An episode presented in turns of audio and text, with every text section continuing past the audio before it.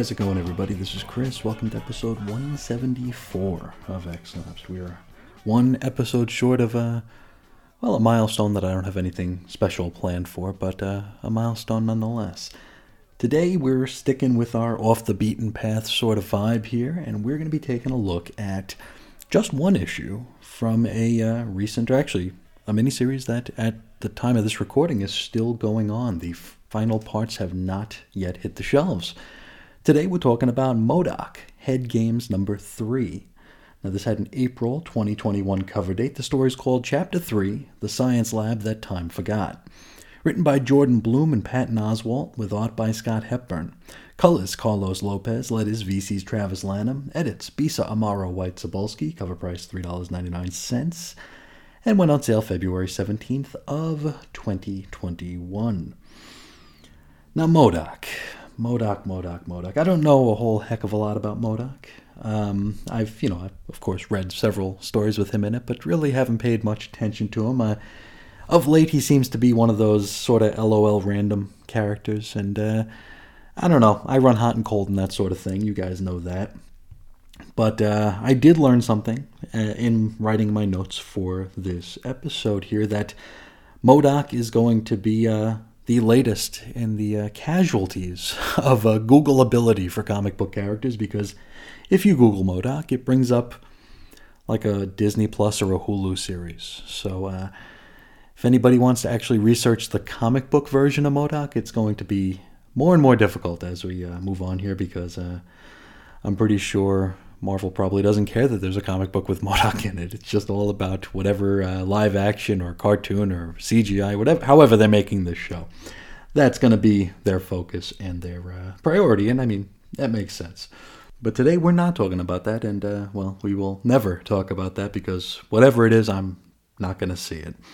Now, before we get started, um, those of you with eagle ears may have heard that Patton Oswalt is one of the writers of this comic here. I haven't read much of his work here, and of course, he is uh, much more well-known as a comedian and an actor.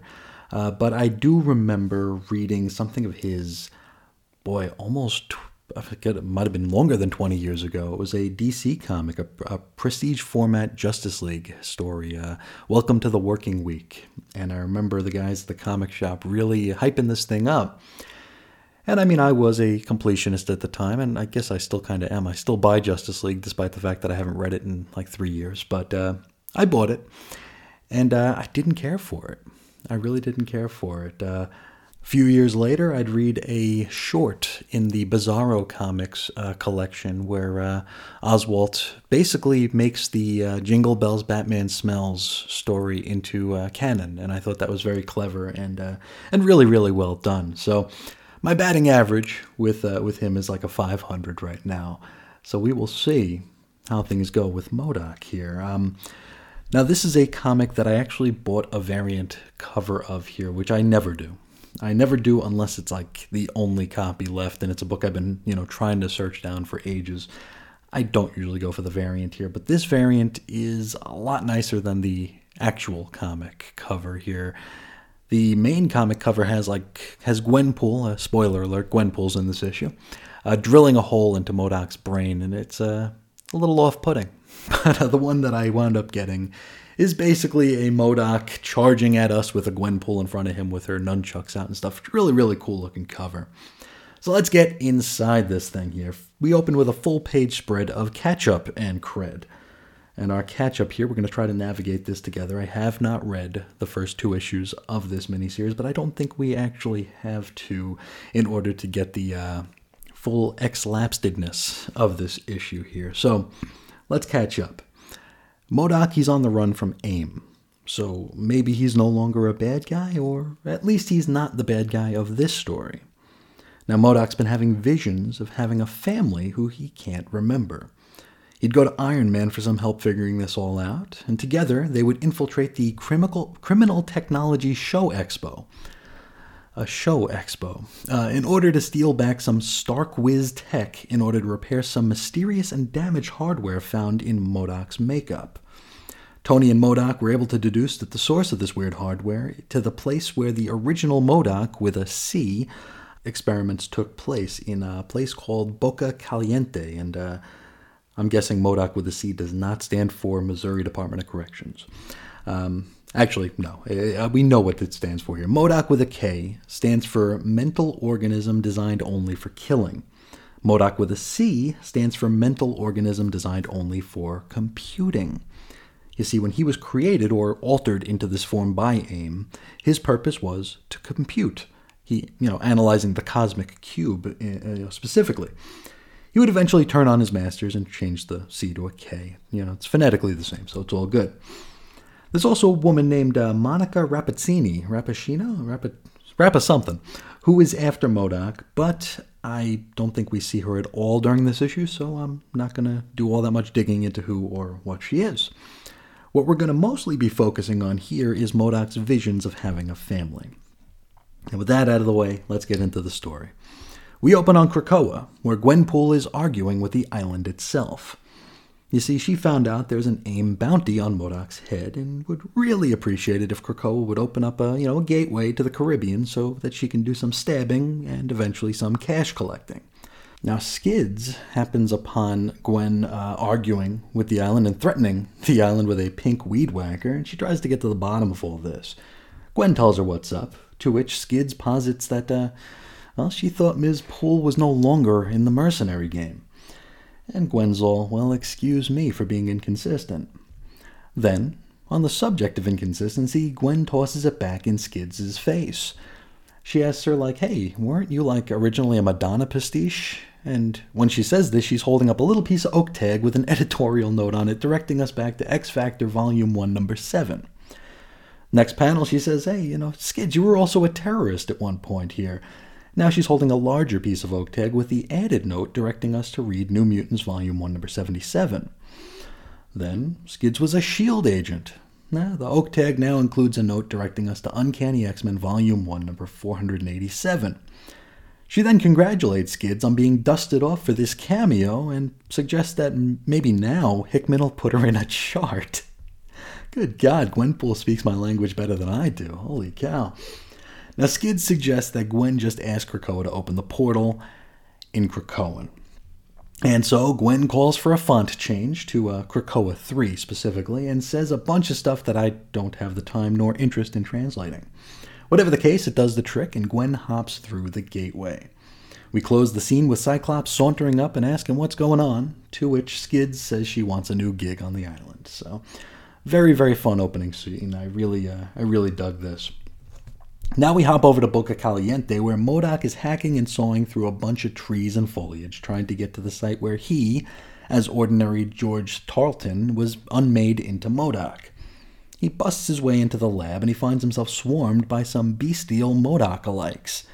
We've got a bird, a lizard, a pig, a sloth, an owl, a couple more uh, nebulous horrors I can't really tell the origins of. M O D O K's surrounded, and our narration changes to Gwen's, who is watching this all play out.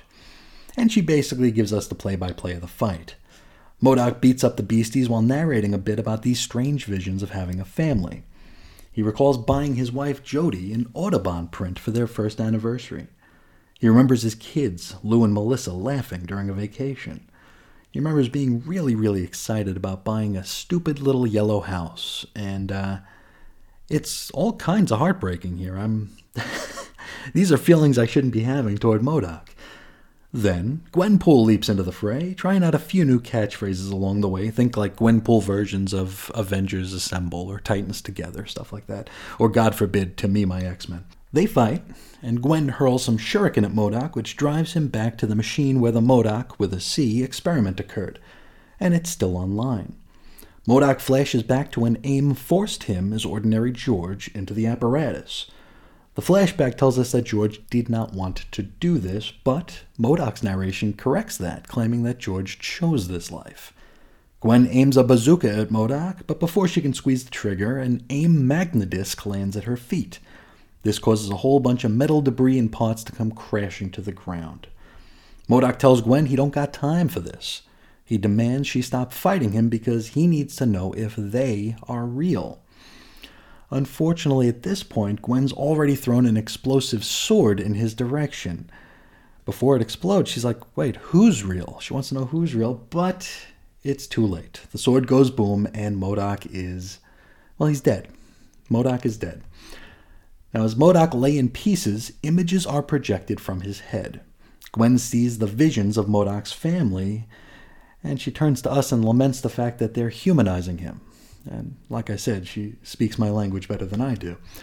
It's here that Gwen has the sad realization that she is not the star of this book. She's a guest star in M O D O K's book, and, well, uh, kind of sucks because she just killed him. So it's time for some of our patented Gwenpool white space magic. She climbs out of the panel and walks over to a spinner rack, all the while talking about how characters evolve.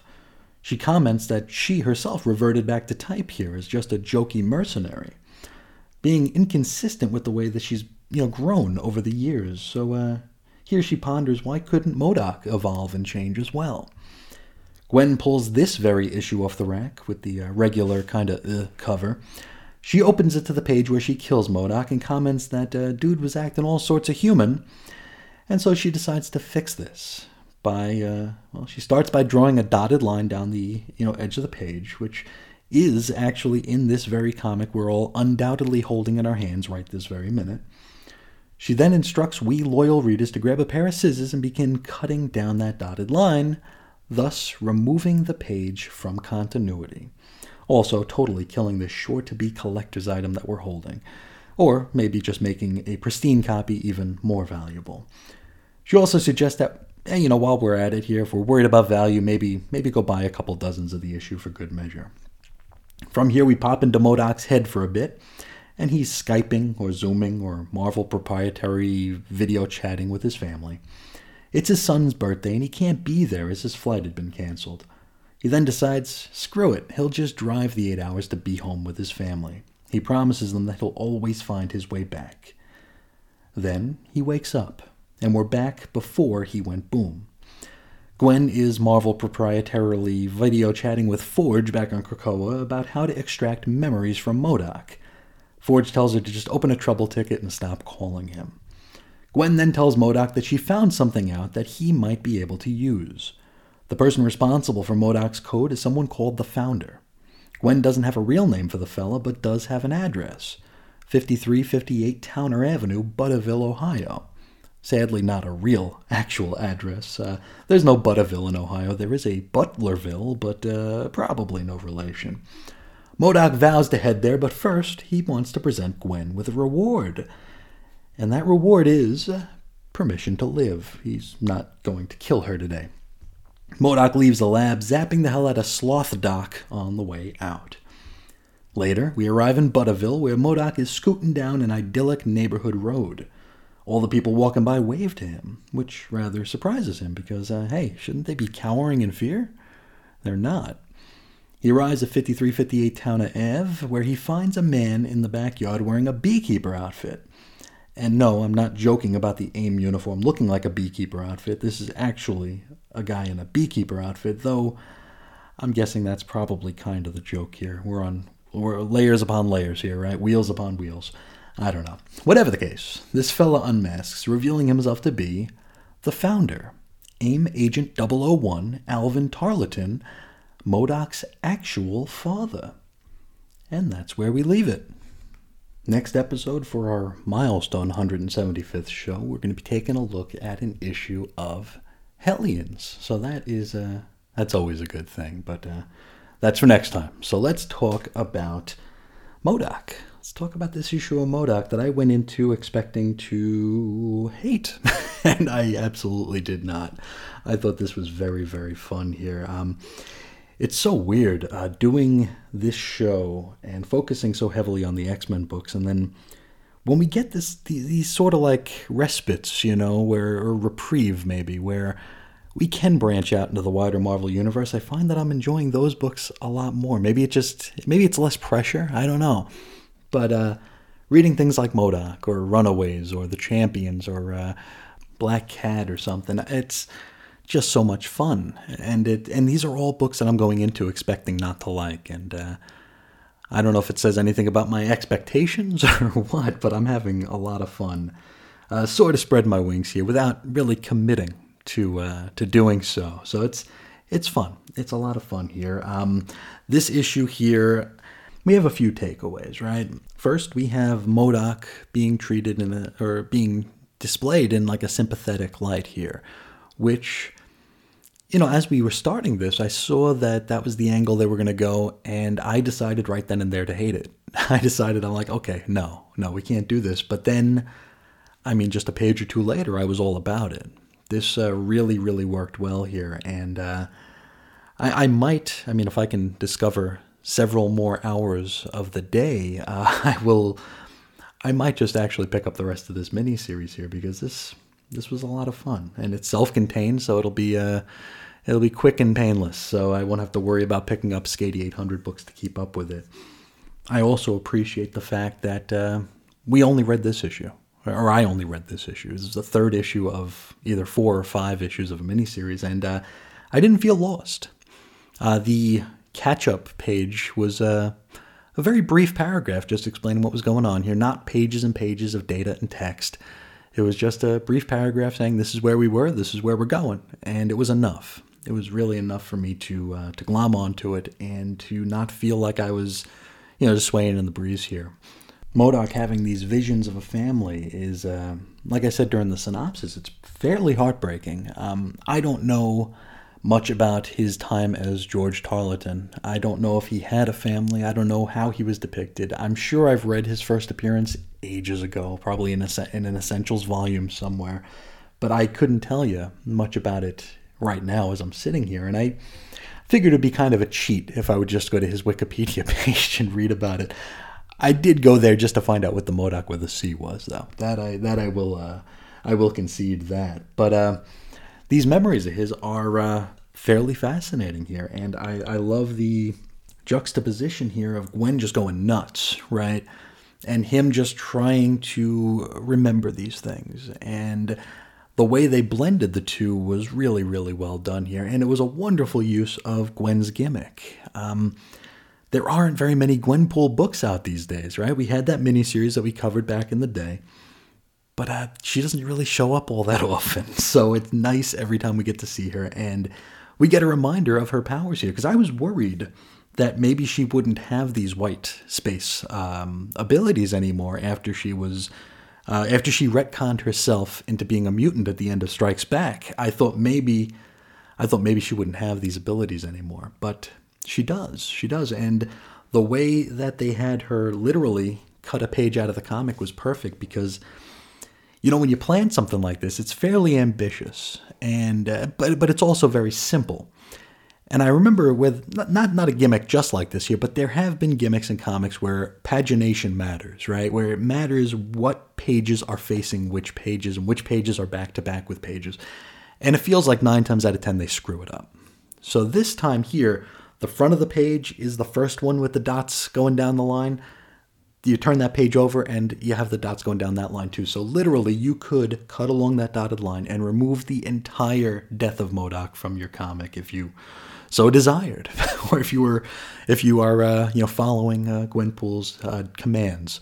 Just so well done. And I hope when they put this in a trade collection that they don't, they don't goof it up. I hope they have it the way it's supposed to be paginated front to back here. I Because it would really, really take a lot away if they uh, if they goof that up. But again, I mean, it, it, flip a coin. Who could even know? Um, now let's talk uh, Krakoa, we got a Krakoa mention at the beginning here, and we get uh, a little bit of a, you know, a nudge to the ribs here for the Hickman way here, the Hickman style, as uh, as we've been calling it here. Uh, Gwen telling Skids that, like, hey, you made it. You got a cameo. Now maybe you'll wind up on a chart somewhere. Hilarious. Hilarious on so many levels because, I mean, if you've listened to this show, you know that I've made many, many comments about charts and info pages and the like um, since day one. So uh, seeing Gwen, you know, throw a little, I think I think the kids say throw a little shade. I mean, it's all in fun, of course, but uh, to see that is, is very, very funny to me. I, I liked it a whole lot. The art here was very enjoyable as well. I liked it a lot. I'm saying a lot, a lot today. I apologize for that. Um, you just never know when you're going into a miniseries here. Art can be uh, an afterthought or it can be at the forefront. And here it was aces. I, I really dug it. Really good looking book. Really fun book. A funny book. Um, it's uh, it's nudging my Patton Oswalt average up. Because uh, we've got two stories of his that I've liked and, and one that was... Eh, maybe not so great back uh, around the turn of the century here, but if you are a fan or completionist of M O D O K, well, then you're going to need this in your collection, and uh, if you're that, you probably already have it in your collection. If you're a Gwenpool fan and or completionist, you're going to need this as well here. It's it's always so nice to see Gwen show up here. It seems like uh, seems like we just don't get to see her quite as often as I'd like to. We gotta we gotta get that uh, that petition going here to get her into X Factor here. We know Lorna is going to be leaving X Factor to join the X-Men, or actually we don't know if she's leaving X Factor. She might be she might be serving double duty for all we know. A lot of a lot of the X characters do that. But if she does leave, I think we gotta we gotta slip in Gwen's name into the consideration to replace her there. Get her on a team. Get her in a book that we see every month or most months. So just just give us some more Gwenpool. That's what I'm trying to say here. Um, overall, had a blast with this one. This is like a day off for me here. I had so much fun with it, and I think many of you out there will as well. I highly, highly recommend it. But uh, that's all I got to say about this issue here. Um, we don't have any mail. We I, I don't get mail anymore. It's kind of uh, just the way things go these days. So I do want to go over to the uh, Facebook page here. I had asked a question a few, like a week ago. Uh, I showed off my very first X-Men book, which I've said a few times here on the air, was X-Men Volume two, Number thirteen, the highly sought-after second appearance of Hazard. Yeah, Hazard. You you guys know Hazard, right? He was a fantastic, I don't know. Um, yes, that was my first issue of X-Men that I bought. It jumped off the shelf at me, and it was like, oh, I got to have this. I didn't know many of the characters, but it was just like, oh, I, I need this. And that's more or less where the sickness began. So I asked the question, hey, where did you guys start? Where, where was your first X book? What was the book that you picked up that made you want to read this stuff more? And I do have some answers here. And uh, we have Evan Bevins, who says that his first was was Classic X-Men number fourteen. He says uh, he said this was uh, his first one, but he was introduced to the X-Men characters via the Spider-Man and His Amazing Friends cartoon, which is one of those blind spots I have. I've I've seen a few episodes of it. I know I was watching it in the hospital when my mother was giving birth to my sister, so that was like nineteen eighty-four. Or so.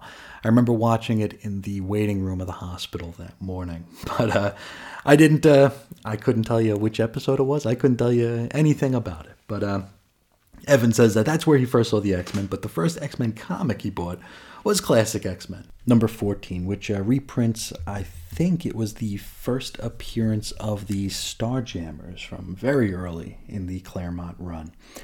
Our friend Ed Moore, he gives us Uncanny X-Men number one twenty. Actually, it would just be X-Men. It says Uncanny on the cover, but it wasn't officially changed yet.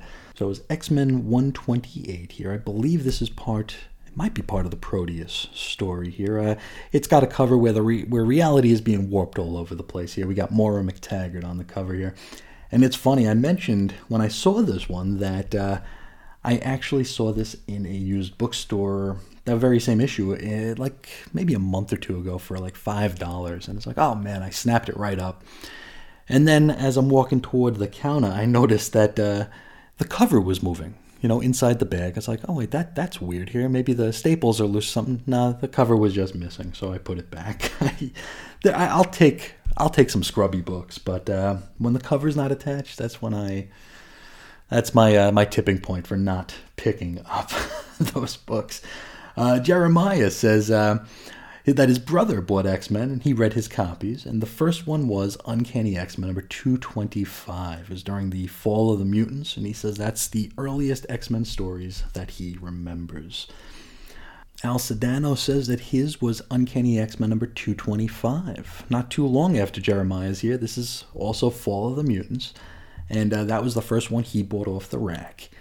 Uh, Joe Croft, it has X-Men, Uncanny X-Men number one sixty-nine. It has a very, very striking cover here. You'll know it if you see it here. It has uh, Angel down in the subway with his wings pinned to uh, to like this altar of sorts here. It's a really, really striking cover for sure. It's uh, definitely one that you'll remember when you see it. Uh, Jody Yerden, his was X-Men Volume two, number thirteen. That's the one that we discovered that uh, during a recording session that we had the same first issue. Somehow, the Landmark number thirteen with uh, the second appearance of Hazard. I don't know how the two of us started with that, but uh, we did. we did. Finally, our friend D. Ron revealed that his first issue was X-Men number one forty-one, which uh, that one might have an iconic cover. Huh? The first part of Days of Future Past. He, uh, he found it on a spinner rack, and... Uh, was lucky enough to snag it right there. So that's really, really cool stuff here. I'd like to invite anyone listening to uh, to share your first. Where did you start? What what hooked you? Why'd you pick the why'd you pick a certain issue up? Why did I pick up the second appearance of Hazard? I the the cover looked cool. I couldn't tell you anything special about it. It just looked cool. And uh, I mean, that's kind of a, a silly answer, but uh, I'm kind of a uh, silly guy. So, if you'd like to reach out and uh, share your firsts, or just share anything you want, please feel free to do so. You could find me on Twitter at Ace Comics, or you can shoot me an email over to weird comics history at gmail dot com. You can find blog posts and show notes over at chris is on infinite earths dot com. Again, that Facebook group is nineties X-Men on Facebook. There's also nineties X-Men on Instagram. I think I posted one thing there. I think I posted the cover art to the first episode of this program there. So uh, if you want to see that for the hundredth time, it's it's there waiting for you. nineties X-Men on Instagram. Uh, finally, if you'd like to uh, listen to anything from the Chris and Reggie audio archives, please visit chris and reggie dot podbean dot com. It's available anywhere they aggregate noise and or sound. But that'll do it for today. I would like to thank you all so much for listening and letting me monopolize some of your minutes today. And uh, until next time, as always, I'll talk to you again real soon. See ya.